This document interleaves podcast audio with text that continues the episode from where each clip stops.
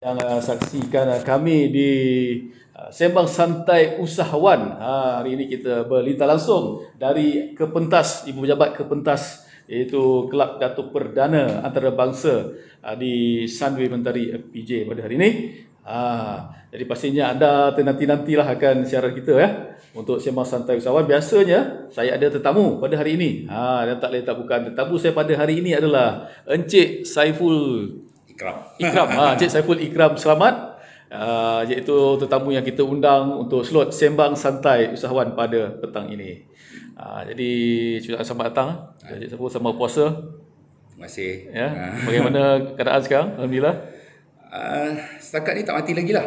uh, so, sehat walafiat lagi lah. Uh, itu cerita dia. Kepada anda yang berada di luar sana, tak kira di mana saja anda berada, untuk makluman para penonton, para pendengar di Sembang Santai Usahawan, orang kita ini uh, dengan kerjasama Kepentas dan juga dengan uh, tajaan uh, D P M Putrajaya serta Al Ansa Banglo I B S. Ya, terima kasih juga kami ucapkan kepada pelajar lokasi kita, itu Kepentas pada hari ini. Untuk makluman, pada petang ini juga akan uh, berlangsung pertandingan pidato Piala Ramadan uh, seribu empat ratus empat puluh dua Hijrah dua ribu dua puluh satu, dan Encik Saiful Ikram juga adalah salah seorang peserta peserta, peserta uh, lompat salah seorang juga peserta pertandingan untuk merebut Piala Ramadan pada petang ini. Tapi apa kata, kita teruskan lagi perbincangan kita pada petang ini dengan tajuk kepentingan pengucapan awam dalam bisnes. Okey, okay, okay, boleh Cik Saiful uh, kongsikan, silakan. Okey, uh, tuan-tuan dan puan-puan yang saya kasih sekalian, Assalamualaikum warahmatullahi wabarakatuh, dan selamat tengah hari saya ucapkan pada semua, dan selamat, salam nuzul Quran. Ya? Kepentingan pengucapan awam dalam bisnes. Banyak orang bercakap dengan satu satu apa, notation. Kita tak perlu pandai bercakap kalau nak berniaga. Ha, itu biasa orang cakap lah. Kita tak perlu bercakap. Kita tak perlu nak bercakap duda-duda macam ahli politik nak berniaga. Cakap biasa-biasa pun boleh. Saya jawab cakap, betul. Tapi ada dua faktor yang perlu ingat. Aset utama seorang peniaga adalah mulutnya. Kita tidak berbicara pasal skill perniagaan. Kita tidak berbicara pasal kemahiran dia apa semua kali. Dia adalah mulutnya. Dia kena bercakap, kena menyampaikan. Kena menyampaikan apa benda yang nak dijual. Kena menyampaikan apa benda yang nak di, dinyatakan di situ. So, kalau kita fikirkan baris secara logiknya, pengucapan awam mempunyai dua benda yang paling penting. Pertama, untuk mengurangkan ketakutan kita ataupun fear kita uh, daripada bercakap di depan orang ramai. Itu adalah fear yang terbesar, ketakutan yang terbesar. Bercakap di depan orang ramai. Mulalah kadang-kadang kita depan ni kita dah getar, tak tahu nak cakap apa. Nombor dua, bagaimana untuk menyampaikan suatu maklumat itu secara efektif. Mungkin orang tu tidak boleh ber, ber, apa, berbicara ataupun berucap macam seorang pidato yang terkenal. Seperti contohnya kalau kita ambil macam uh, ahli politik, boleh berdegar-degar bercerita. Tidak. Tapi adakah kita mampu menyampaikan maklumat itu secara berkesan? Jadi pengucapan awam mempunyai dua matlamat besar. Mengurangkan ketakutan menghadapi orang ramai. Kedua, mengurangkan, membantu uh, kita menyampaikan maklumat dengan lebih berkesan.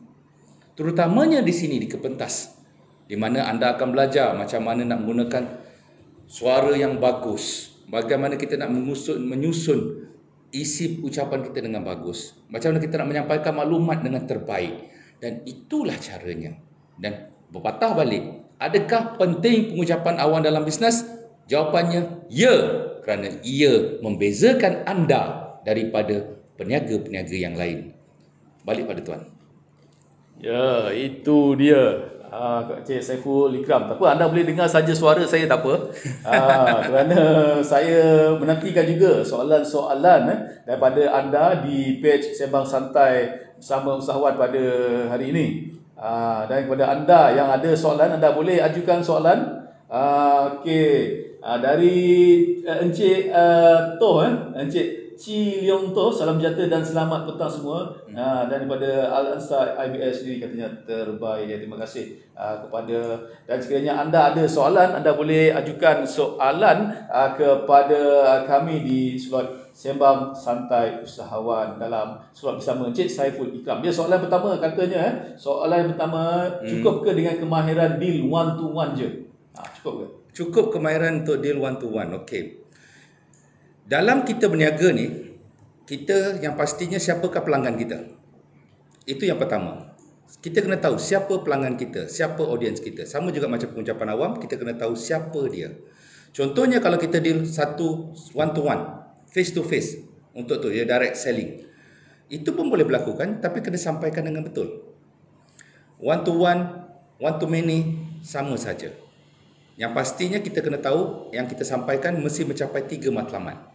Apa dia matlamat tu? Matlamat pertama, adakah dia mendengar apa yang kita nak cakap atau barang yang kita nak jual? Matlamat yang kedua, adakah dia faham apa yang kita sampaikan? Matlamat yang ketiga, boleh tak dia mengulangi atau mengingati apa yang difahamkan? Bila benda itu berlaku, maka dalam bisnes, dalam apa-apa saja pengucapan awam, dalam uh, one-to-one dealing, saya bercakap ni berdasarkan pengalaman saya. Saya mulakan karier saya pada tahun seribu sembilan ratus sembilan puluh lima sebagai seorang jurujual eh, dan juga marketing. Tahun seribu sembilan ratus sembilan puluh lima, ada yang audiens saya, saya tahu yang uh, beranak pun belum lagi. Tapi ceritanya memang itu ceritanya. Sekiranya dia faham apa kita sampaikan, dia tak dia dengar apa kita sampaikan, yang ketiga dia bersa mengulang apa yang kita sampaikan, iaitu effective communication ataupun uh, penjualan yang efektif, insya-Allah sembilan puluh sembilan peratus orang tu akan membeli. Walaupun one to one, walaupun one to many, tak ada masalah. Sebab apa? Struktur ucapan tu tetap sama. Cuma bezanya kita kena tengok bergantung pada audiens. Cerita paling mudah, sekiranya di depan anda ni seorang datuk ataupun seorang peniaga yang besar yang mempunyai protokolnya, kita kena bucat dalam keadaan protokolnya lah. Tapi kan seorang ni seorang yang kawan-kawan kita yang santai dekat kedai kopi, kita kena cakap cara kedai kopi lah. Tapi yang penting dia kena faham, terutamanya dalam segi takaful, dan jual takaful ke, nak jual insurans ke, nak jual apa saja pun, tiga benda ni mesti ada. Kurang satu, kemungkinan nak dapat deal tu akan kurang. Okay. Boleh tuan? Adakah itu menjawab soalan? Ya, boleh. Boleh, insyaAllah. Hmm. Ha, kami masih lagi menantikan soalan dan uh, boleh uh, Encik Saiful Ikram uh, menceritakanlah pengalaman uh, apa ni berniaga ni kan. Hmm. Apa pencapaian terbaik yang pernah dicapai? Pencapaian terbaik macam inilah. Suatu masa dahulu, zaman dulu kala lah. Dia okay, boleh kongsi sikit supaya uh, menjadi inspirasi pada usahawan di luar sana. Saya mempunyai sales saya adalah sebanyak lima belas ribu sehari untung sahaja. Masa tu saya ada kilang. Saya buat kilang untuk menjual barangan simple untuk hantar ke East Coast, kecil-kecil lah, bawang kecil, bawang lima ringgit, enam ringgit, tujuh ringgit. Uh, itu saya pernah sampailah. Dan juga itu daripada segi peringkat uh, lokal. Pada peringkat antarabangsa, uh, company kami pernah uh, dalam I T, company kami pernah mencapai satu persetujuan dengan World Global Global World Global Halal Global Halal uh, Community, di mana kita membuat kerjasama untuk lima negara, Jerman, uh, Jerman, Thailand, U S, Singapura, Indonesia dan Malaysia untuk menghasilkan satu halal hub uh, sedunia. Itu cerita lama lah. Tapi dulu tu cerita lama. Saya malah nak cerita lagi lah tu. Barang yang lepas jangan dikenang. Kan? Kita tengok masa hadapan apa yang ada. Ha. Ya, itu dia. Ha. Dan uh, kita, uh, yalah, mungkin mereka tak dapat uh, tengok live pada uh, sekarang. Jadi masa saat ini video. Dan insyaAllah mereka akan dapat ikuti kita uh, selepas ini. Dan uh, siri-siri akan datang. Itu macam biasalah. Hmm. Uh, tapi bagaimanapun, eh, kepada anda yang ingin mengajukan soalan, anda boleh... Uh, sampaikan soalan juga kepada WhatsApp di talian kosong satu satu tiga tiga lapan lapan tujuh empat empat enam. Anda boleh juga WhatsApp kami di kosong satu satu tiga tiga lapan lapan tujuh empat empat enam. Hmm. Okay. Jadi seterusnya balik soalan kepada Encik Saiful Ikram eh, santai-santai kita petang ni kan. Okay, biasa. Ah, jadi tak ada eh. Kalau ada kopi dia jadi dia jadi ngam. Jadi eh lagi ngam ah, eh. Lagi ngam. Ah, kita tunggu. Kita tunggu untuk buka puasa. ah. Dan uh, bagaimana pula uh, persiapan uh, ni seorang usahawan, Encik Saiful sendiri seorang usahawan, hmm. persiapan Ramadan pada kali ini bagaimana? Bila orang cakap apa, ada satu lagu, Ramadan tiba, ah, ya, Ramadan tiba. Aha. Bagaimana? Agaknya Ramadan ni uh, lebih lebih bermanfaat ke atau macam mana? Tapi P K P dah ada. Itu lupa tu. Ah. Oh, okay. Untuk tahun ni dan tahun lepas kita, actually untuk Ramadan sebagai seorang bapa, seorang usahawan, kita hmm. fikirkan macam mana nak raya lah. Hmm. Untuk anak-anak nak raya apa semua sekali, sebagai seorang bapa memang kita tak fikir sangat pasal diri kita. Hmm. Asal baju dah cukup lah. Hmm. Ha. Untuk tahun ni seperti mana juga seperti seperti mana juga yang terkesan, dia bukan setakat dengan saya lah, pada semua kebanyakan di Malaysia, usahawan-usahawan yang di Malaysia ni, uh, kita kena berjimat cermat lah. Uh, sekadar apa yang ada. Uh, Ramadan kat sini yang paling penting bagi bagi saya lah adalah persiapan jiwa. Mm-hmm. Kalau kita tengok balik daripada segi usahawan, uh, orang cakap usahawan tu apa sebenarnya? Bagi pendapat tuan lah, apa maksudnya usahawan? Okey, bagi pendapat saya, kalau usahawan eh, hmm. umpamanya kalau katakan saya beli tembikai lah. Hmm. Kalau saya beli tembikai, hmm. saya buat tembikai tu, hmm. saya potong-potong saya jual. Itu dipanggil peniaga. Hmm. Sekiranya saya seorang usahawan, saya dapat sebiji tembikai tu, saya akan buat jus lah. Akan oh. buat jus dan dia akan jadi banyak lah. Hmm. Ha, dan boleh... Uh, diperniagakan, itu usahawan. Okay. Usahawan ni dia dalam skop yang lebih besar daripada peniaga. Usahawan yang lebih besar lah. Ah, ya. Saya punya uh, definisi usahawan ni simple je. Usaha sampai sawan. Hmm. Ah, sebab apa ngapa saya kata usaha sampai sawan? Sebab seorang usahawan dia mempunyai sifat yang tidak tidak mungkin punya sifat yang uh, putus asa. Dia tak ada sifat putus asa, dia akan jatuh berkali-kali. Dia akan uh, terbaring, dia tak akan terduduk, dia akan dihina, dia akan dikeji dan dia tetap bangun. Itu usahawan. Kerana apa? Kalau kita perhatikan dalam sejarah uh, entrepreneurship ataupun sejarah orang-orang yang berniaga yang berjaya, yang bukan daripada segi mak bapak, eh, mm-hmm. bukannya bap, uh, beranak-beranak, mm-hmm. uh, terus, terus kaya, starting-starting uh, terus jadi C E O megah holding, tak ada. Mm-hmm. Ini bermula pada awal. Mm-hmm. Kebanyakan mereka, boleh dikatakan sembilan puluh sembilan peratus, boleh katakan seratus peratus tidak pernah berjaya pada perniagaan yang pertama. K F C sekalipun tombang banyak kali. Hmm. Even kata Jeff Bezos buat uh, Amazon hmm. pun tombang banyak kali juga. Kita sebagai usahawan, kita perlu perlu betul sekali je. Hmm. Betul. Sekali je kita betul. Hmm. Cukup. Dan sebagai seorang usahawan, memang kata usaha sampai sawan. Usaha sampai sawan. Ha, sebab apa nak kata oh peniaga, adakah seorang yang meniaga di meniaga burger di tepi jalan tu hmm. bukan usahawan? Bagi saya dia orang dia tetap usahawan. Mm-hmm. Cuma sektor kecilnya ialah bahagian retailing, mm-hmm. B to C, mm-hmm. business to customer. Mm-hmm. Ada setengah orang tu uh, yang, yang lebih besar dia akan jadi pada B to B, business to business. Mm-hmm. So bergantung. Sebab skop usahawan tu skop yang besar. Jangan dikatakan oh aku ni jual nasi lemak tepi jalan aja. Setakat uh, aku bukan usahawan, aku peniaga kecil. Tidak. Saya tanya balik soalan tu. Orang-orang yang berniaga dalam B to C ni ataupun cash business ni sebenarnya adalah jutawan-jutawan senyap. Mm-hmm. Kerana apa? Cip, saya cakap paling simple lah. Mm-hmm. Ini pengalaman saya berniaga, bukan berniaga lah, membantu mak saya buat jual nasi lemak. Mm-hmm. Dia buka, dia start kerja dia pukul enam pagi. Mm-hmm. Okey, bersiap bungkus apa semua sekali. Mm-hmm. Arwah mak saya. Uh, dia akan start pukul enam tiga puluh pagi tepi jalan. Okay. Dia akan tutup pukul sepuluh sembilan pagi. Okey, berapa jam? dua jam setengah lah, kan? dua jam setengah. Pendapatan dia bersih setiap hari tidak kurang daripada uh, lima puluh ke lapan puluh ringgit. Setiap hari. Bersih, eh? Kerja selama dua jam. Maksudnya, setiap hari dia bekerja, untungannya setiap sejam melah empat puluh ringgit. Hmm. Tuan-tuan, cuba tuan fikirkan balik. Di mana orang bekerja sekarang ni dengan orang lain yang kerjanya empat puluh ringgit sejam. Yalah. Kita tengok kalau kalau uh, apa ni apa rate gaji eh. Sekarang ya. Pun kalau orang kerja pun sejam lah lima ringgit, sepuluh ringgit tu. Ah, dapat berganda bisnes. empat puluh ringgit. Hmm. Itu ceritanya. Tapi betul. Orang kata simple macam kita ambil sekarang, usaha uh, berniaga ni sembilan daripada sepuluh punca rezeki daripada berniaga. Ya betul. Betul. Tapi sembilan daripada sepuluh punca kesusahan pun daripada berniaga. Hmm. Dan daripada sembilan bahagian tu, cuma satu saja bahagian kita. Lagi lapan bahagian orang. Hmm. Kita ada pembekal kita, kita ada pekerja kita, kita ada tuan premis kita. Kita ada juga orang keliling tanggungjawab kita sebagai peniaga. Betul. Untuk masyarakat, untuk hmm. apa semua sekali. Hmm. Jadi, dalam kalau ikutkan daripada segi apa sabda Rasulullah sallallahu alaihi wasallam, dia Rasulullah. Untuk pekerjaan, dua pekerjaan yang dia suka orang Islam buat adalah satu, perniagaan, membuat kerja dengan tangan. craftsmanship, ha, kan? Buatkan dia tangan. Nombor dua adalah berniaga. Itu yang bagus. Mm-hmm. Yang tak bagus pula, sabda Rasulullah sallallahu alaihi wasallam juga, ataupun hadis, saya tak pasti hadis yang mana, ada dua juga orang yang boleh menjatuhkan mana-mana kaum. Mm-hmm. Agak-agak kaum apa? Pasti. Ha. Pertama adalah para ilmuwan. Mm-hmm. Kedua adalah para usahawan. Mm-hmm.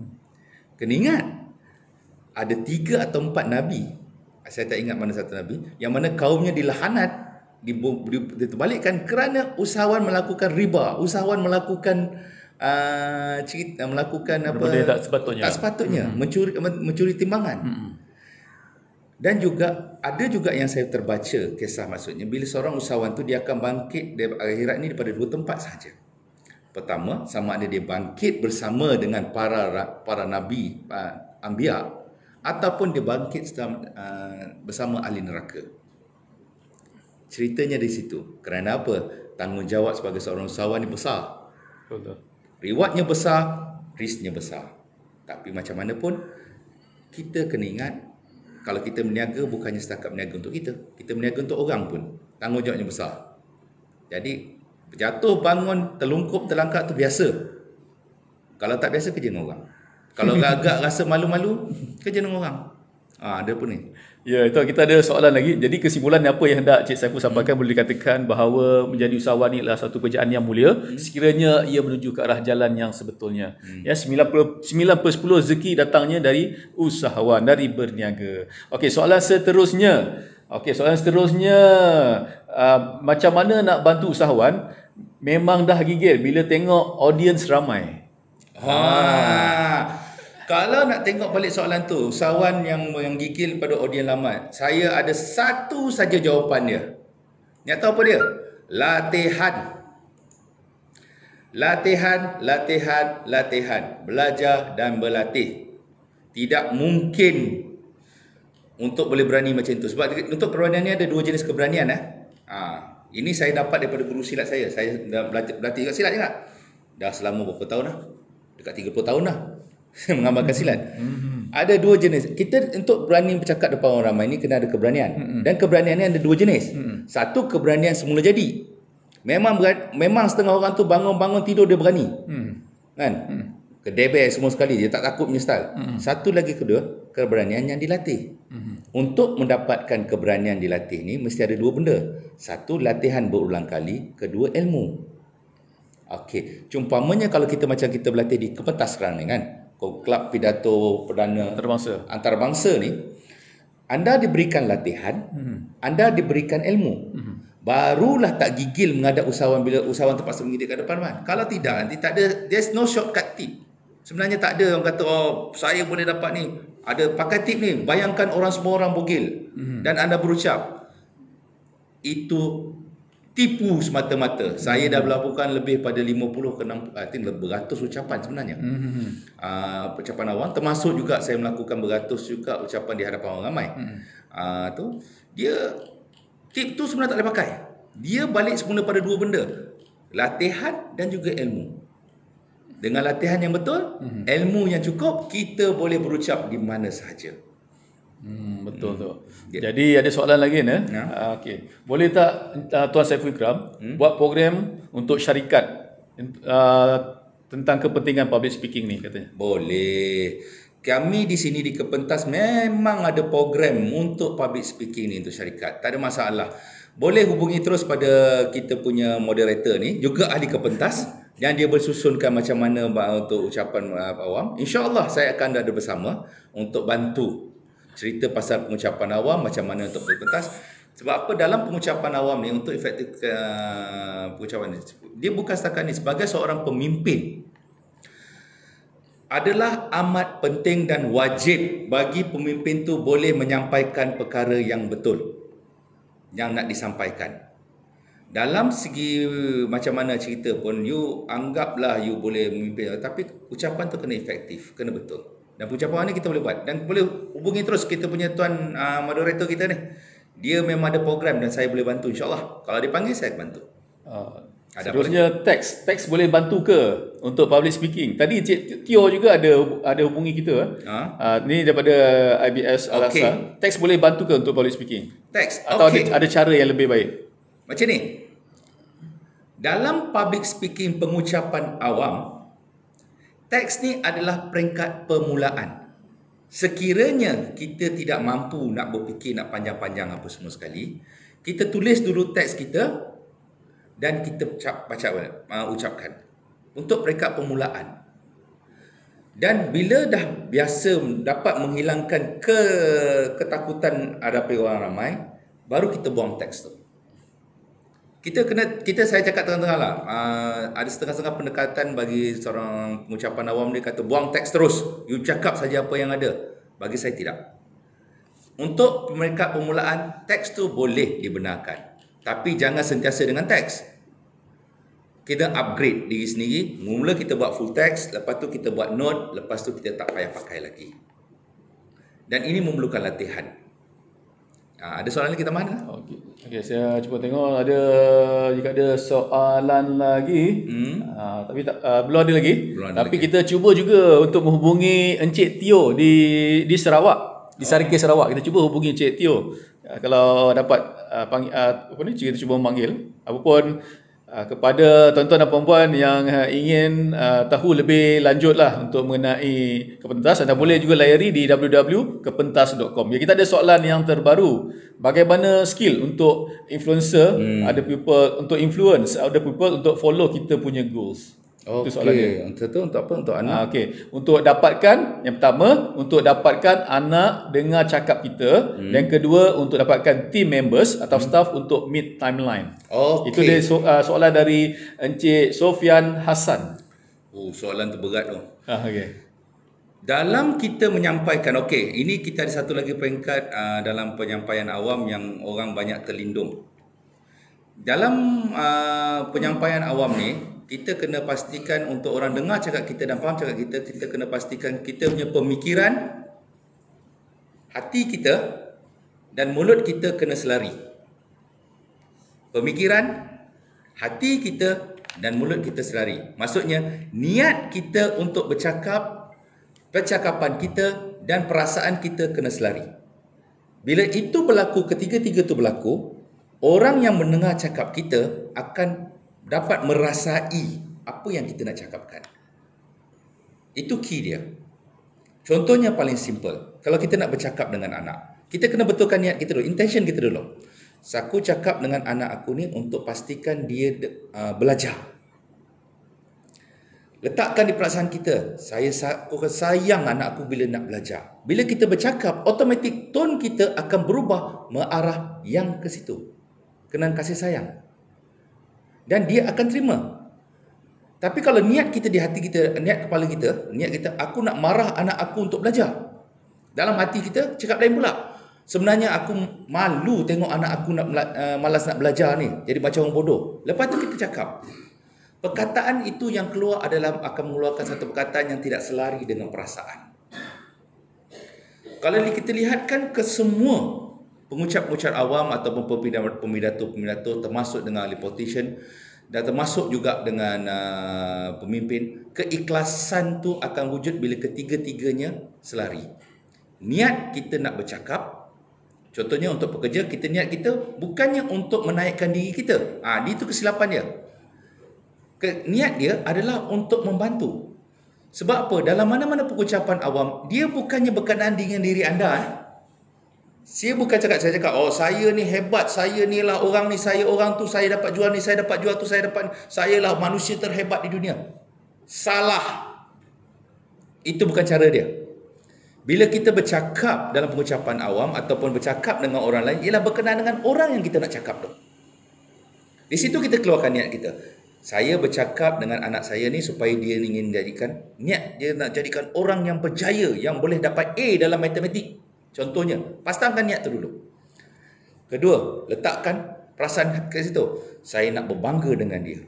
Lepas tu baru kita sebut. Bila ketiga-tiga ni ada, insya-Allah dengan izin Allah, kita, orang tu akan berubah dan kita boleh influence mana-mana. Saya bagi ni satu satu tip yang agak bahaya jugalah sebab apa?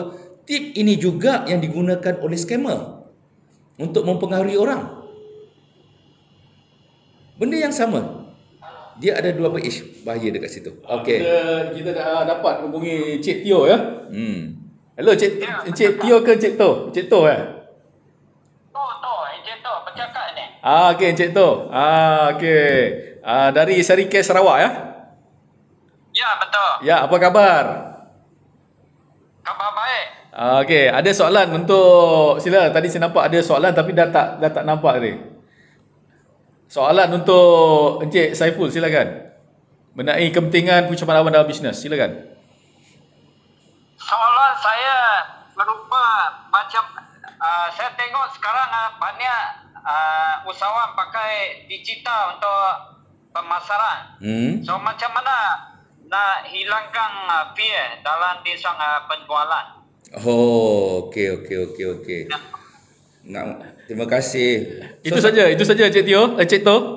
Ya, ya, ya. Ah, okey okey. Terima kasih di atas panggilan. Okey, sama-sama. Okey, okey. Okay. Saya, saya ulang balik soalan tu ah. Dalam digital, kebanyakan orang buat digital, uh, soalan uh, penjualan digital dan macam mana nak hilangkan uh, ketakutan dalam uh, penjualan tersebut. Betul? Ya, betul tu. Ah, itu soalan dia. Hmm. Okey. Dia balik semula pada asal tadilah, latihan dan ilmulah. Ah, dalam uh, digital ni sebenarnya kita kena satu benda yang kita kena pasti ya. Dalam digital marketing, umpamanya macam kita dekat uh, live ni. Saya tak nampak tuan-tuan dan perempuannya ni. Saya nampak ada tujuh orang memati, lapan orang mati. Tapi tak nampak pun siapa diorang tu. No. Saya tak nampak reaksi dia. Apa yang saya perhatikan adalah lubang kamera tu saja. Betul tak? Itu merupakan satu skill tambahan untuk benda baru sekarang ni, untuk Industrial Revolution empat titik kosong ni, bagaimana kita nak mengguna pakai petak ni. Itu ada satu lagi kemahiran yang you kena belajar, dekat dalam Kepentas pun ada. Kita ada benda tu. Dia untuk cara yang tip yang paling mudah lah saya dapat lah, saya boleh bantu tu lah. Untuk dalam digital uh, viewing ni ataupun video punya presentation ni, you letakkan ada orang dekat belakang kamera tersebut. Letakkan gambar ke, letakkan bayangan siapa. Sekarang cuba bercakap dengan orang tu. Berkomunikasi dengan orang tu. Letakkan belakang tu, contoh kita letakkan gambar isteri kita lah. Hmm. Ha. Isteri yang nombor berapa? Ha, itu satu je. Saya isteri tetap satu. Dan, dan, dan, dan, dan. dan. Okey. Satu saja kita letak tu. Lepas tu kita akan bercakap dengan dia. Kata kita bincang. Cuba kita terangkan pada dia apa yang kita nak jualkan. Itu tip paling mudah. Yang itu saya dapat dulu. Ha? Tips yang paling mudah. Letak ke depan, contohnya saya letak isteri saya. Saya nak menjual bunga ni. Mm-hmm. Jadi kita bercakap seolah-olah kita bercakap dengan dia. Mm. Yang ha, saya nak menjual bunga ni pada sayang. Nampak gayanya kita bunga ni cantik. Saya perhatikan kalau kita letak bunga ni dekat depan meja makan kita, dia memang nampak sangat menceriakan rumah kita. Dan dia juga boleh mampu uh, menaikkan wangian di bunga kita. Saya, bagi saya lah, ah, tapi tukarlah yang tu ah, isteri saya kepada ketuan-tuan. Hmm. Bagi saya, tuan-tuan dan perempuan, bila dengan keceriaan bunga ni, walaupun harganya murah, sembilan ringgit sembilan puluh sen sahaja, tapi dia mampu menaikkan hubungan kekeluargaan dengan lebih rapat lagi. Bila kita gunakan taktik tu, itu salah satu taktik yang saya gunakan lah. Di mana, dia tengok kat depan, kamera memang susah lah. Tapi kita bayangkan ada orang di belakang. Kita bercakap dengan orang lain. Sebab dalam dunia digital ni, dia bukan lebih pada pengucapan awam berperidato. Dia lebih pada lebih uh, pada perbualan, conversational. Saya dan tuan-tuan dan puan-puan sekarang, sekarang kita ada lapan orang dalam tu. Saya bercakap terus dengan lapan orang di sana. Dan saya nakkan lapan-lapan orang tu berasa saya tengah bercakap dengan saya. Itu adalah satu skill yang penting dalam online. Tak kiralah dalam untuk penjualan dalam uh, online ke, nak bercakap dengan online ke, benda tu. Dan itu perlukan latihan lah. Latihan berterusan itu tetap kena ada. Tidak, tidak ada. Adalah impossible seorang tu dah duduk depan kamera tiba-tiba boleh bercakap. Memang susah. Kalau jadi mungkin kebetulan. Contohnya paling senang, ambil simple lah, saya ambil contoh senang. Seorang bayi yang baru beranak, baru keluar daripada ibu dia, berapakah kemungkinan besar dia ada gigi? Hmm. Amat jarang kan? Jarang, jarang, jarang. Ha. Kebanyakan semua tak ada gigi. Hmm. Cuma dalam seribu mungkin, seribu atau sepuluh ribu mungkin ada seorang ada gigi. Begitu jugalah dengan keadaan orang yang tiba-tiba boleh bercakap depan kamera. Dalam sepuluh ribu orang mungkin seorang saja. Hmm. Tapi jangan anggap dia yang terbaik. Sebab apa? Latihan dan ilmu yang berterusan membolehkan kita yang tak ada gigi, yang macam bayi tadi, dengan latihan berterusan digigit apa semua, sekali lepas tu dia boleh makan nasi, lepas tu dia makan daging apa semua ni kan. Begitu juga dengan latihan dan juga latihan dan ilmu yang berterusan. Daripada tak boleh kegigil bercakap depan orang ramai, boleh jadi mungkin seorang pengucap yang awam yang bagus. Itu sebab cerita dia. Macam kita ada mulut dengan gigi kan? Tapi betul. Kalau kita tak jaga gigi kita, apa jadi? Ya, rosaklah. Rosaklah. Hmm. Sama juga dengan pengucapan awam. Hmm. Latihan dan ilmu yang tidak berterusan, lama-lama hilanglah skill tu. Eh, betul ke kata? Ada yang kata kalau kita berlatih depan cermin boleh. Ustaz, depan cermin kan nampak kita punya hmm. muka, memek muka, betul ke boleh? Boleh. Aha. Bila kita katakan inginkan dapatkan suatu perkara tu, bergerak tangannya lebih hmm. bagus, hmm. apa semua sekali. Tak ada masalah, itu sebahagian daripada latihan. Hmm. Tapi bagi saya lah, duduk di depan kamera, depan cermin dan hmm. bercakap, salah satu cara latihan dia. Latihan. Tapi dia patah balik pada tiga yang saya cakap tadi. Hmm. Pertama, niat kita nak bercakap. Hmm. Kedua, perasaan kita nak bercakap. Ketiga, pengucapan kita kena selari. Bila itu berlaku, secara otomatik, mimik muka kita adalah mimik yang benar. Betul. Hmm. Ikhlas, Kedua, ikhlas. ikhlas. Hmm. Kedua, gerak tangan kita adalah gerak yang bersahaja, on purpose, hmm. bersebab. Bukannya gerak tangan macam minta maaf lah kan, hero Tamil kan, cakap lah, wow, lebih, lakonan terlebih. Tapi itu mungkin sifatnya, tapi kita tak cakap apalah. Dan itu dia punya cerita dia. So, latihan depan kamera, depan depan uh, cermin adalah bagus. Tapi lebih baik sekiranya kita buat latihan di depan orang ramai dan orang itu memberi satu penilaian untuk kita. Hmm. Baru kita dapat ikhlas. Sebab kadang-kadang masalah kita ni, kita syok sendiri. Cuba tuan-tuan bayangkan. Kita betul kita duduk depan kamera. Adakah kita menganggap sebagai lelaki lah, sebagai perempuan saya tak tahu, sebagai lelaki. Kalau kita tengok kita depan kamera, walaupun kita gemuk pun kita kata, "Oh, tough juga aku punya." ha, kita nampak kita bercakap, "Oh, saya berucap kat sini." Nampak eh macam ahli politik. Pendapat kita sebenarnya invalid. Tak boleh pakai. Kita kena tengok pendapat orang. Dan bila-bila kita mendengar pendapat orang ni, kita kena terimalah dengan reda. Kalau orang kata tak elok, kata tak eloklah. Jangan pula sakit hati. Ya, betul. Dan kita belajar daripada situ. Ha, kalau kata pendapat orang tu, kita buat itu. Pendapat orang tu main peranan. Itulah dia punya penilaian dia. Penilaian itu yang membantu kita untuk maju ke hadapan. Itu dia. Ya. Setiap ucapan, kalau sekiranya anda dapat menyampaikan ucapan yang boleh menyentuh emosi pada penonton ataupun pada pendengar, ia akan lebih... akan lebih bermakna lah ucapan tu. Yep. Mana ucapan tu sampai. Yep. Ha. Jadi kepada anda yang ingin mempelajari mengenai pengucapan awam bersama Kepentas, anda boleh ke ke Facebook Kepentas. Dah ada mencapai lebih daripada dua puluh ribu peminat, eh? Lebih yeah. dua puluh ribu peminat. Aa, dan sekiranya anda ingin terus menyokong usaha Kepentas untuk mempertabatkan bahasa Melayu dalam pengucapan awam, bukan saja di Malaysia, Kepentas juga sudah bergerak ke Brunei, Indo- Singapura, Indonesia. Yes. Aa, hmm. Dan pada tahun dua ribu dua puluh satu sudah ada tiga puluh cawangan di empat buah negara. Ah, satu lagi, satu benda saya nak cakap lah. Ini saya belajar dekat aa, dalam aa, ucapan awam ataupun Toastmaster antarabangsa. Ini international punya lah. Hmm. Dia cakap simple saja. Dalam kita pengucapan awam dalam ramai-ramai lah, jangan fikir kita nak influence ramai-ramai. Kalau kata ada seratus orang depan kita, target kita, kalau kita boleh mengubah satu daripada seratus, satu dari seribu, kita dah mencapai matlamat ucapan awam tersebut. Jangan fikir banyak-banyak. Kita berkongsi dengan suara cerita kita, kita berkongsi matlamat kita. Macam contoh saya, saya dekat sini, saya bercakap dengan tuan-tuan dan puan-puan. Mungkin yang dengar ni mungkin ada lapan orang, mungkin ada sepuluh orang, mungkin ada seratus orang, mungkin ada dua ratus orang. Tapi kalau sekiranya saya berjaya mengubah seorang untuk mengambil pengucapan awam dengan lebih serius, saya telah berjaya. Betul. Itu hmm. saja. Tidak perlu, kita tak perlu nak jadi orang, oh aku boleh influence seribu orang, dua ribu orang, tiga ribu orang. Tak perlu bang. Seorang dah cukup dan mencapai matlamat ucapan awam tersebut. Itu dia. Kita sudah setengah jam ke udara eh, pada Sembang Santai Usahawan ni. Begitu cepat sangat masa ya. Dan kita masih ada lagi berbaki tiga puluh minit lagi ataupun setengah jam lagi. Sementara kita menanti ketibaan para peserta untuk pertandingan Dato' Piala Ramadan. Eh, dua puluh minit lagi. dua puluh minit lagi. Ha, sementara kita menantikan ketibaan para peserta yang akan datang uh, ke Ibu Pejabat Kepentas di P J pada petang ini. Uh, dan uh, sedikit... Bagaimana sekiranya uh, bagaimana uh, bagaimana dengan capaian media sosial yang Encik Saiful gunakan? Ya, sekiranya pada pendengar atau penonton kita ingin menghubungi Encik Saiful, silakan. Oh, saya punya Facebook saya senang je, Saiful Ikram Selamat. Sama je nama saya dengan tu. Tak ubah.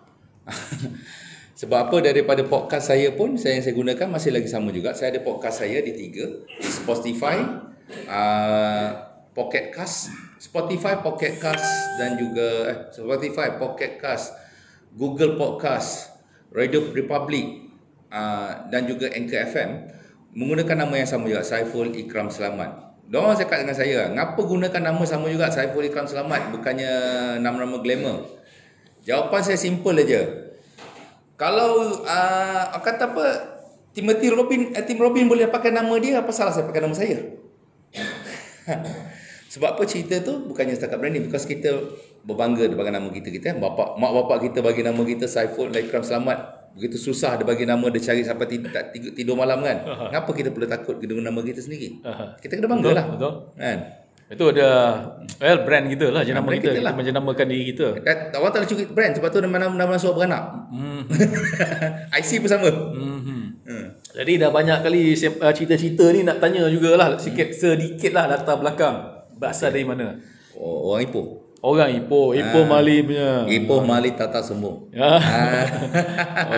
Okey. Jadi sempena Ramadan nak tanya. Hmm. Makanan kegemaran berbuka. Apa dia? Saya ni tidak memilih. Kegemaran makanan berbuka saya adalah masakan di rumah. Ah, ha. hmm. Kalau isteri saya masak di rumah, memang saya boleh habis dua tiga pinggan. Cuma bila saya makan kat luar ni, saya kurang sikit. Saya tak tahu, mungkin dah tua kot kan. Nostalgia tu. Walaupun isteri saya masak simple je, kadang nak apa, misop je. Mm-hmm. Dia masak misop, masak apa. Mm-hmm. Habis dua round, tiga round. Mm-hmm. Sebab apa, bagi saya, masakan di rumah yang dilakukan oleh isteri saya, oleh arwah mak saya yang masak tu, ada satu masakan yang ikhlas. Kan? Bila katakan ada masakan ikhlas, maka dia... Uh, kata dia jiwa dia sampai dah. Uh, dia macam itulah. Air tangan, air tangan. Air tangan dia macam ni saya cakap dengan hmm. tuan-tuan. Dengan tuan sendirilah. Hmm. Apakah masakan tersedap di dunia? Ah, tu tu tak tak tahu cakap tu pasal banyak yang sedap. Yang halal lah. Bagi halal, saya halal lah. Halal. Masakan yang tersedap di dunia adalah masakan ibu kita. Kenapa? Hmm. Betul tu. Sebab dia masak dengan kasih sayang. Yang hmm. sedap tu bukan nasi tu, bukannya hmm. lauk tu, tapi kasih sayang, sayang yang disampaikan. Tu. Sebab apa? Saya batas saya cakap tadi. Kan saya cakap pasal tiga. Saya ulang lagi sekali. Ya. Hmm. Tiga untuk orang kita nak mempengaruhi orang. Hmm. Niat, intention, perasaan dan juga pengucapan. Perbuatan. Dan kalau katakan dalam perbuatan dia, uh, apa ni? Dalam perbuatan, perbuatan lah. Kan? Hmm. Uh, perbuatan dia bercakap ke, masak ke apa. Bila tiga-tiga ni selari, dia akan menjadi. Seorang ibu dia masak dengan perasaan kasih sayang. Niatnya untuk mengenyangkan anak dia, maka dia masak. Betul, betul. Hasilnya walaupun nasi putih hmm. bersama dengan kicap, bersama dengan apa, makanan tu jadi sedap hmm. dan kenyang. Begitu juga dalam pengucapan awam. Niat kita untuk membantu anak kita, hmm. perasaan dengan kasih sayang, dan kita berucap, maka dapatlah mempengaruhi anak tu. Okay, ada soalan yang seterusnya. Apa cakap dia? Pasal mak ni kan. Hmm? Biasa ni uh, doa mak tu apa? Uh, makbul kan. Ha, ya. Ha, jadi ada soalan pula. Hmm? Doa yang bagus untuk elak gigil, dan orang tu sejak azali dah memang gagap. Ah. Ada cadangan. Sejak azali memang gagap dan mengelakkan gigil. Okey, ha, saya jawab saya jawab simple saja. Sebab saya dah tengok sendiri salah seorang daripada pengucap awam ya, yang antarabangsa yang peringkat awal ni memang gigil. Dia tak boleh cakap dia gagap, gagap, gagap. Hmm. Saya sebenarnya dia berdasarkan pada dua perkara. Satu, pernafasan. Hmm. Bila kita nak bercakap, kebanyakan kita ni bercakap dengan bernafas yang berbeza-beza. Kan? Setengah orang tu bernafas. dengan penuh perasaan kan. Hmm. Ada setengah lagi pernah bercakap dengan menahan, banyak kebanyakan kita bercakap kita menahan nafas. Hmm. Sebenarnya itu yang berlakunya gagap, itu melakukan rasa kita bergemuruh. Kita sepatutnya bernafas macam biasa bila bercakap. Hmm. Itu satu, pernafasan. Yang kedua, yang menjadikan orang tu gagap ataupun orang tu gigil bila bercakap, bila dia dalam, tidak dalam keadaan tenang. Hmm. Untuk berucap dengan lebih bagus, dia mesti dalam keadaan tenang. Pemikiran dia kena stable. Jadi, bila pemikiran yang stable, lebih tenang, dia akan bercakap dengan lebih mudah. Untuk orang gagap, bola mana-mana pun, itu yang tips yang saya dapat bila saya tengok uh, pengucapan awam pada peringkat antarabangsa. Dan itu juga tips yang saya dapat daripada setengah pengucap. Saya tengah memang ada jumpa pengucap daripada United States, kalau tak salah saya. Uh, memang dia gagap. Bila dia bercakap biasa dia, dia mesti gagap. Gagap tau. Tapi bila dia berucap, gagap tu hilang. Kerana bagi dia, dia tenang, bernafas dengan betul. Uh, cara mudah dia macam ni. Sebelum kita start, dulu, kita ambil tempo bertenang. Tarik ke tepi. Bertenang dulu. Tarik nafas, buang nafas, tenangkan pemikiran. Kosongkan pemikiran kita. Lepas tu baru kita bercakap. Ha, lepas tu kat situ main peranan. Sekiranya ada teks, okey. Berkaitan ada ucapan awal kan? Hmm. Ha, teks ucapan tu. Teks ucapan tu membantu. Tapi sekiranya seorang yang tu selalu gagap, teks ucapan adalah salah satu cabarannya. Sebab apa? Teks ucapan tu boleh menyebabkan kita gagap balik. Kadang-kadang kita terlepas pandang. Kita cakap A, B, C, D, E. Kita dah susun ni. Tiba-tiba kita terlepas pandang. D, E dah, dah, dah patah balik. Ha, dekat situ lebih baik sekiranya tanpa teks ucapan. Dan anda boleh bercakap dengan lebih bagus. Hmm, jadi sekiranya anda menyertai ke pentas, ada banyak juga tips-tips yang akan dikongsikan. Yes. Siapa yang dapat mempelajari formula lapan tambah lapan tambah lapan. Ha. Tambah lapan tu tadi. Dan juga ada banyak jenis ucapan, pelbagai jenis ucapan. Ha, serta ada. Dibantu oleh ramai jurulatih. Ah, yes. Ah, termasuk saya lah, saya pun tolong jugalah. Ah, termasuk Encik Saiful. Saya merupakan pengarah online, eh, pengarah ah, online. Pengarah online untuk Kepentas. Kepentas. Ah, dan juga berlatih di di, di cawangan mana? Saya di Putrajaya. Di Putrajaya. Ah, saya di Putrajaya. Ah, kepada warga Putrajaya yang ingin menyertai ah, kelas ataupun bengkel pengucapan awam, anda bolehlah ah, hubungi Encik Saiful Ikram. Hmm. Ah, jadi jadi ada apa ni reply dari Encik Ci Leong Toh, katanya, wah, memang terharu dan teruja dengan penjelasan Tuan Saiful. Hmm. Dah uh, saya dapat ilham dan inspirasi baru, mantap hmm. dan terbaik. Ha, hmm. itu dia kata. Terima kasih Encik Toh Ci Leong eh, dari Dia Hidayah, katanya terbaik latihan hmm. dan ilmu. Uh, dan seterusnya dari Al Ansa tadi, katanya Kepentas terbaik. Dan ada juga soalan dari Kepentas juga. Adakah suara garau bagus untuk pengucapan awam? Adakah suara garau bagus untuk pengucapan awam? Okey, silakan. Dari jenis-jenis suara, ada setengah orang suara garau. Wah, ada setengah orang suara yang yeah yeah. yeah, yeah. Ada setengah orang suara yang nyaring. Sebenarnya apa-apa suara pun boleh selagi orang yang mendengar itu faham. Cerita dia simple je. Apa-apa suara pun boleh selagi orang itu faham. Untuk memahamkan orang, ada satu, struktur ucapan tu kena jelas. Nombor dua, cara sebutan dan juga pauses tu kena tepat. Nombor ketiga, kelajuan ucapan tu kena tepat. Bermaksud, kalau kita bercakap macam kereta api laju, seorang pun tak dapat. Dia kena ada jedanya. Kena ada pausesnya, kena ada turun naiknya, kena ada uh, orang kata isinya, baru orang boleh faham. Kalau katakan kita ada suara cantik, suara macam Siti Nurhaliza sekalipun, begitu bagus, tapi kalau kita, orang tak faham apa kita cakap, tak guna. Sama juga kalau kita ada suara macam boleh matrika, saya boleh mampu anda, saya menunjukkan bagus-bagusnya saya apa dalam pengucapan awam, tapi kalau orang tak faham, tak boleh juga.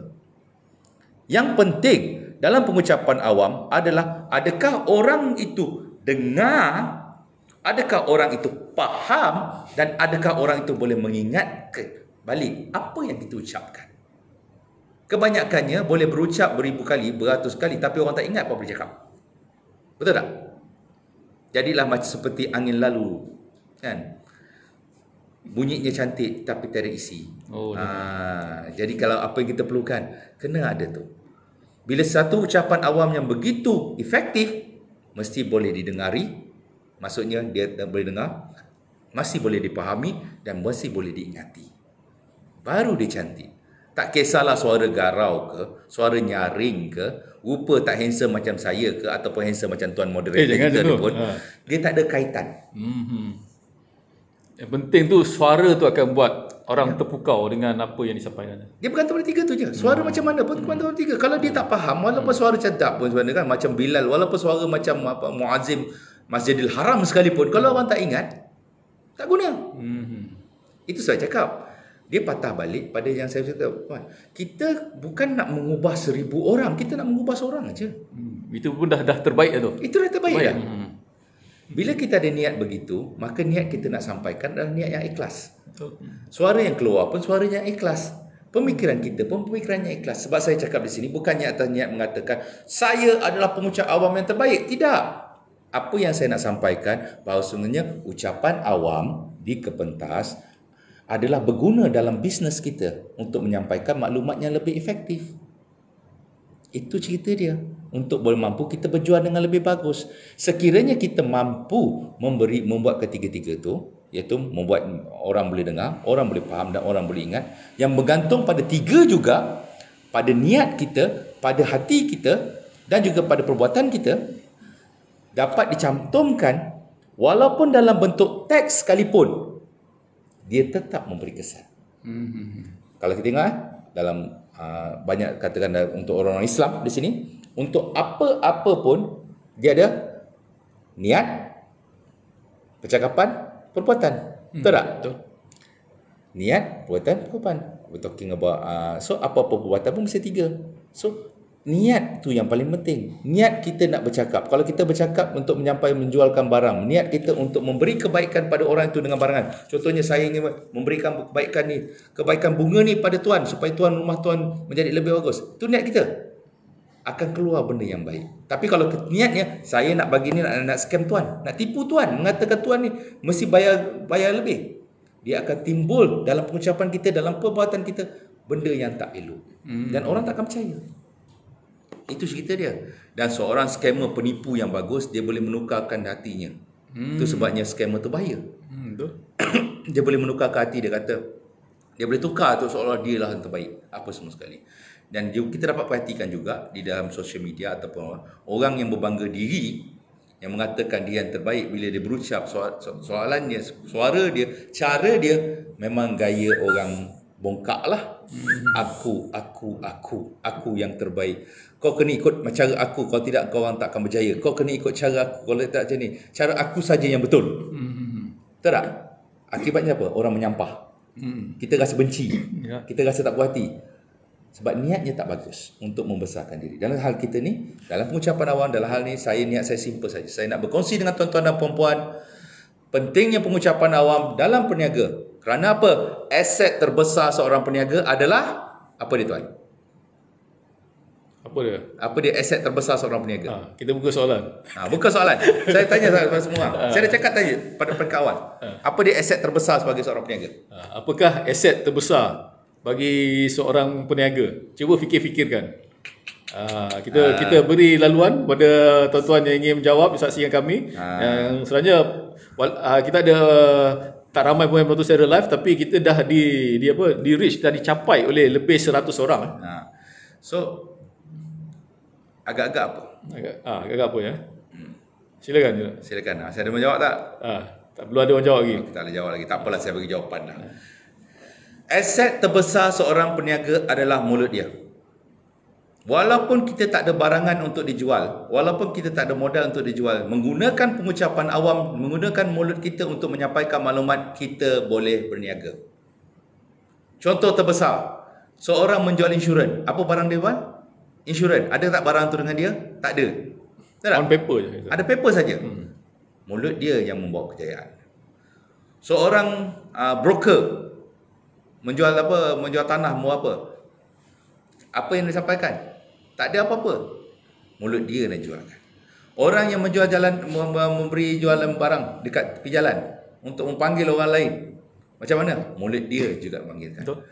Walaupun kita menggunakan satu company multinational mega holding yang mempunyai dua ribu dua ratus lima puluh ribu orang pekerja sekalipun, dia tetap menggunakan mulutnya untuk minta projek dengan orang lain. Kena tetap buat mulut dia untuk bagi presentation. Hmm. Jadi di situ alat terbaik terbesar untuk seorang peniaga usahawan adalah mulut dia. Sekiranya dilatih dengan betul, dengan latihan yang betul, dengan ilmu yang betul, mulut yang tak berapa cantik itu kita boleh tukar daripada menggunakan perkataan-perkataan yang tidak elok, perkataan mencarut, perkataan meraban, kepada perkataan-perkataan dan lidah-lidah yang berkualiti dan mampu mengubah dunia. Itu dia.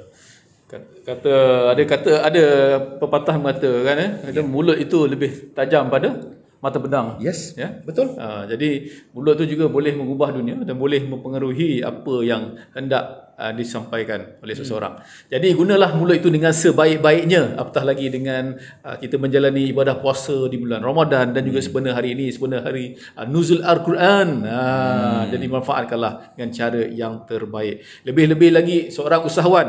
Seorang usahawan juga akan jadi banyak pahalanya. Seperti sejarah membuktikan seperti Abdul Rahman bin Auf. Ha, yang yang yang sedekahkan segala hartanya untuk Islam dan banyak lagi usahawan-usahawan pada Abu zaman Bakar As-Siddiq, ya, Abu Bakar As-Siddiq, banyak. Keempat-empat khalifah kita tu hmm. merupakan seorang usahawan yang mensedekahkan keseluruhan harta. Mereka berusaha untuk miskin tapi Allah tak bagi. hmm. Abdul Rahman bin Auf pun sama juga, berusaha untuk miskin. Dia bagi semua sekali harta dia dengan harapan jadi miskin, kerana Rasulullah sallallahu alaihi wasallam pernah bersabda, sungguhnya aku akan masuk syurga dengan kawan-kawanku. Kata, siapa kawan dia? Bersamaku adalah orang-orang miskin. Hmm. Dia masuk sekali dah. Hmm. Dia kata, lepas tu dia kata, ujungnya, Abdul Rahman bin Auf akan masuk lambat, merangkak. Bukan kata tak masuk, dia masuk kerana banyak timbangannya. Hmm. So, bila Abdul Rahman bin Auf dengar benda tu, dia bersedekahkan harta dia semua. Contohnya senang, selepas Perang Badar, ingat tak? Betul. Hmm. Ha, selepas Perang Badar, kawan-kawan dia ni kurma-kurma yang busuk, kan? Hmm. Kurma-kurma yang busuk. Yeah. Jadi dalam usaha nak jatuh miskin, dia beli semua kurma-kurma busuk tu, dia letak dekat rumah dia, jadi kawan-kawan dia semua dapat untung. Dan dia kata dia happy. Dia tak ada duit dah, dia dah happy. Dia, aku dah miskin dah. Tapi kena ingat, Rasulullah sallallahu alaihi wasallam pernah berdoa pada dia untuk Abdul Rahman bin Auf. Sungguhnya jangan bagi Abdul Rahman bin Auf miskin. Datanglah satu raja yang nak beli kurma tu, kurma busuk tu. Sebenarnya, dalam cerita sebenarnya, yang sepatutnya, dia tak nak jual. Hmm. Tapi raja tu nak juga. Okay? Dia kata, okay, tak apa, kalau kau betul-betul nak, aku jual. Aku bagi kau sepuluh kali ganda harga asal. Daripada satu dirham, kau sekarang kau ambil sepuluh dirham untuk satu kilo. Datang raja tu, yes, aku ambil juga semua. Cancel, tak jadi miskin. Itu. Dan Rasulullah sallallahu alaihi wasallam sendiri, sebenarnya seorang yang kaya raya. Okey. Selepas daripada dia berniaga, dia habis uh, jadi Rasulullah sallallahu alaihi wasallam, dia dah berhenti berniaga. Dia memang total seratus peratus berdakwah lah. Dan sebagai ketua pemimpin, pemimpin rasul uh, pemimpin uh, negara, dia mempunyai hak satu per dua puluh hmm. daripada harta rapasan itu. Hmm. Beliau ada banyak, harta banyak, tapi dia orang dia beli uh, baginda memilih untuk miskin. Di mana baginda meletakkan seratus peratus hartanya disedekahkan. Sampaikan anak dia nak dapat apa orang gaji pun tak boleh. Hmm. Kan? Kerana apa dia bagi seratus peratus semua sekali? Hmm. Dia memilih untuk miskin. Sekarang ni, dalam dunia sekarang ni, kita memilih untuk kaya. Hmm. Bukan. Hmm. Kaya, kekayaan yang sebenarnya hmm. adalah kekayaan memberi, hmm. bukan mendapat. Betul. Hmm. Kita buat kesilapan, kita kata orang tu kaya, hmm. kan? Dengan berapa banyak dia ada. Aku ada harta berjuta dalam bank, aku ada rumah besar, aku ada kereta besar. Tidak. Sebaik mungkin kekayaan yang sebenarnya yang ditunjukkan oleh Rasulullah sallallahu alaihi wasallam, oleh Abdul Rahman bin Auf, oleh Abu Bakar As-Siddiq, oleh Omar, uh, siapa lagi khalifah ketiga? Osman. Osman. Hmm. Iaitu kekayaan memberi. Yeah, the more you give, the more you can get back. Tak payah, tak ha. fikir get back tu, fikir tu. Kenapa saya cakap dengan apa tadi pattern uh, fikir langsung? Uh, Kerana Allah subhanahu wa taala dah tentukan pastinya tiga uh, benda. Betul. Jodoh, mm-hmm. kalau katakan kita kahwin satu, maka satulah kita. Ah. Kahwin dua, kahwin dua lah kita. Kahwin tiga, kahwin tiga lah kita. Yeah. Itu jodoh dah tentukan. Betul. Hmm. Kita nak berangan-angan nak kahwin banyak. Ah. Tapi sebenarnya tak, kalau tak hampa jodoh, tak, tak ada, tak, tak tentu, lah. tak adanya. Hmm. Matilah macam tu. Mati yeah. kerah lah tu. Yeah. Nombor dua, ajal. Uh-uh. Tidak lewat sesaat dan sesuatu pun. Nombor tiga, rezeki. Mm-hmm. Kalau kita ni mem, uh, memberi macam mana pun, kita kena yakin berdoa salah. Rezeki tu daripada Allah. Mm-hmm. Terima je lah. Terima je lah. Ha, ha, kita payah. Dah buat benda yang baik, insyaAllah. Ha. Benda baik, insyaAllah dibalas baik oleh so, Allah subhanahu wa taala. Jangan, jangan, ha. jangan fikirkan balik pula berapa banyak kita dapat. Ha. Bila kita buat begitu, maka macam contohnya kita berniaga tadi kan. Hmm. Dia patah balik tau. Kalau kita fikirkan berapa banyak kita dapat untung daripada bunga ni, niat kita, perasaan kita, tamak kita, lagi banyak untung kita dapat. Betul. Bila kita berjual, maka kejualan itu tidak akan ikhlas. Hmm. InsyaAllah orang itu tak akan membeli. Ha, terima kasih kepada Encik Saiful Ikram Selamat. Semoga dapat manfaat kepada tuan-tuan dan puan-puan. Kita masih ada lagi soalan dalam masa berbaki lima minit saja lagi hmm. untuk slot Sembang Santai Usahawan pada petang ini. Soalan daripada Al Ansa I B S katanya, Tuan Saiful Ikram boleh buat program untuk syarikat tak tentang kepentingan public speaking selepas ha, raya? Tadi dah cakap tadi betul. Ha, pada Kepentas lah. Ha. Berkongsi dengan Kepentas nanti. Dan seterusnya nak booking satu slot insyaAllah lepas raya. Ha, InsyaAllah insya boleh. boleh Kita akan uruskan lah. Kita akan bincangkan berapa lama tempoh hmm. yang baik untuk satu pengucapan awam. Tempoh yang baik untuk satu pengucapan awam sebenarnya tidak lebih daripada lima belas minit. Dia pada tujuh ke lapan minit. Itu yang baiknya, tujuh ke lapan minit. Kenapa saya kata tujuh ke lapan minit? Kerana hmm. lebih daripada tu orang dah bosan. hmm. Orang dah tak ingat ujung, dah tak ingat pangkal. hmm. Untuk satu pengucapan awam, sebaiknya uh, seboleh-bolehnya lah dalam tujuh ke lapan minit. Ataupun kalau katakan kita nak buat sejam pun boleh. Tapi hmm. dalam sejam tu pun kita pastikan ada segmen-segmennya supaya boleh diingati. hmm. Tu dari Encik M Sofian Hasan katanya, terbaik coach macam Andy Harrington ilmu hari ini. ah, alhamdulillah eh, alhamdulillah boleh kita santai-santai kita uh, apa sembang santai dan dapat berkongsi ilmu pada petang ini. Dan seterusnya influence uh, people by kata kata Encik Sofian Hasan tadi. Uh, dari Ya Hidayah tadi dah cakap tadi terbaik. Uh, tadi sebenarnya ada jawab dia dah, kita dah dapat tadi jawapan dari pemenang hmm. yang bagi kita akan bagi hadiah Sagwati lah nanti. Jadi saya akan bagi hadiah ada Sagwati. Ada jumpa tak ada jawapan dia. Ha. Telah benar jawapan tadi mulut tadi. InsyaAllah. Ha. Dan uh, di akhir perbincangan kita pada petang ini mengenai kepentingan pengucapan awam dalam bisnes Encik uh, Saiful Ikram ya. Uh, jadi bagaimana dengan uh, kesimpulannya lah saranan ataupun saranan ataupun pesanan uh, kepada usahawan-usahawan di luar sana mengenai pengucapan awam dalam bisnes, silakan. Saya ingin sarankanlah atau galakkan pada sesemua, kalau, bukan kalau boleh, semestinya seorang semua usahawan tu belajar untuk pengucapan awam. Kerana apa? Macam saya cakap tadi, aset terbesar seorang peniaga usahawan adalah mulutnya. Kita kena do pitching. Ha, saya cakap terang sebab saya pernah buat international pitching. Ha, di Indonesia, ha, di apa, kita kena buat ha, international pitching. Kena belajar. Kita kena do ha, mesyuarat, kena negotiation dengan orang. Kita kena, orang kata, menjual barang kita. Dan juga kalau kita tidak menggunakan aset yang ter, yang terbesar pada kita ni, mulut kita, kita akan ketinggalan. Cerita dia mudah. Penipu pun pandai bercakap. Mm-hmm. Tapi kalau peniaga tak pandai cakap, kan senang kena tipu. Betul. Ramai orang boleh bercakap sebenarnya. Memang semua orang boleh bercakap, tapi tak ramai orang boleh berucap.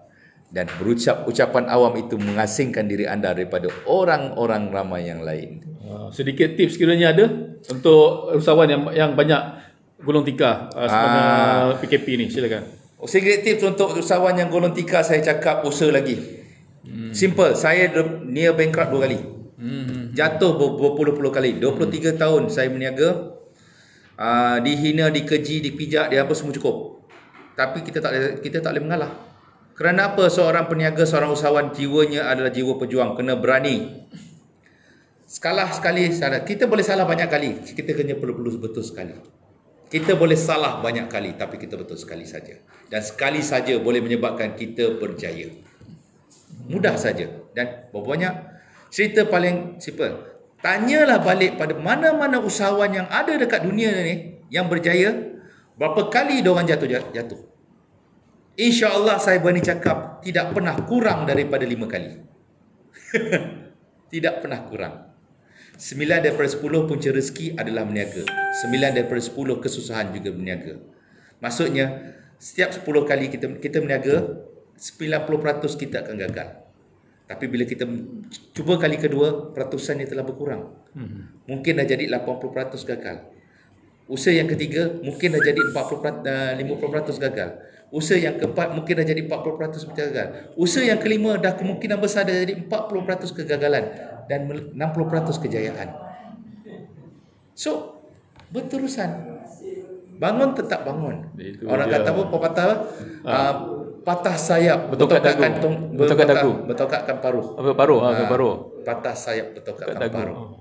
Dan itulah kita. Hmm. Yang penting jangan putus asa, never give up. Untuk menjadi seorang usahawan kena berjiwa kental, hmm. ha, terus istiqamah dan terus doa banyak-banyak dan buat yang terbaik dengan cara yang terbaik. Yeah. Itu dia pesanan saya untuk uh, Sembang Santai Usahawan pada petang ini. Dan di akhir segmen kita, kami di Sembang Santai Usahawan mengucapkan juga terima kasih kepada tetamu kita pada petang ini, iaitu Encik Saiful Ikram Selamat selaku usahawan dan juga merupakan pengarah online untuk Kepentas. Jadi kepada anda yang sedang saksikan kami secara live selama satu jam ni, tak sedar pun masa dah tamat. Yalah. Rasa macam nak sambung lagi. InsyaAllah dalam masa kita akan berjumpa lagi. InsyaAllah. InsyaAllah. Aa, dan, sekiranya jemput saya datang. Aa, dan sekiranya anda ada soalan, anda masih boleh terus ajukan soalan di bawah sana. Dan insyaAllah Encik Saiful sendiri akan menjawabnya. Terima kasih semua. Ya, terima kasih sekali lagi kepada Encik Saiful. Terima kasih kepada penaja lokasi, iaitu Kepentas Kelab Datuk Perdana Antara Bangsa yang akan berlangsung sebentar sahaja lagi pertandingan pidato Piala Ramadan dua ribu dua puluh satu dengan tema uh, muhasabah dan kesedaran. Uh, dan ada kita ada sepuluh orang peserta. Kita masih menantikan peserta pada hari ini. Dan di kesempatan ini saya ingin mengucapkan juga terima kasih kepada D P M Putrajaya dan juga Al Ansa Banglo I B S yang sudi menaja untuk slot Sembang Santai Usahawan Ramadan. Dan uh, kepada anda yang sedang berpuasa, kepada semua warga uh, Kepentas, kepada semua tuan-tuan dan puan-puan yang kami, saya langsung atau tidak langsung untuk mencairkan program ini. Kita jumpa dan jumpa lagi. Assalamualaikum warahmatullahi taala wabarakatuh. Waalaikumsalam warahmatullahi taala.